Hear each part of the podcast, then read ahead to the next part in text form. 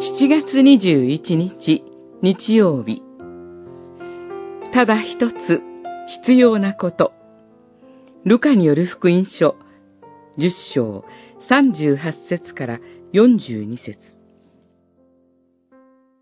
主はお答えになった。マルタ、マルタ。あなたは多くのことに思い悩み、心を乱している。しかし、必要なことはただ一つだけである。マリアは良い方を選んだ。それを取り上げてはならない。十章、四十一節、四十二節。主イエスは、マルタとマリアの姉妹の家を訪れます。マルタは、主イエスと一行をもてなすために奉仕をしますが、マリアはそれを手伝わずに、主イエスの話に聞き入っています。マルタは、マリアに注意してくださいと強い口調で主イエスに訴えます。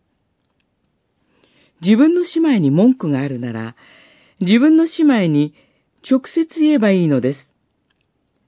それをわざわざ主イエスに言うのは、自分の姉妹に何も注意しない主イエスに対する不満もあったということでしょう。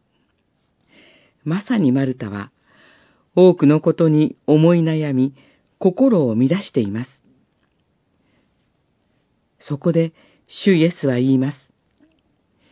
必要なことはただ一つだけである。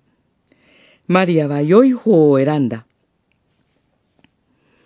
もしマルタがマリアのように喜んで一心に奉仕しているなら、他の誰がどうであれ気にも留めなかったことでしょう。奉仕に喜びがないとき、心は乱れ、奉仕をしていない人を批判するようになるのです。そして、喜びで心を満たすには、主の言葉に聞き入ることなのです。必要なことは、ただ一つだけです。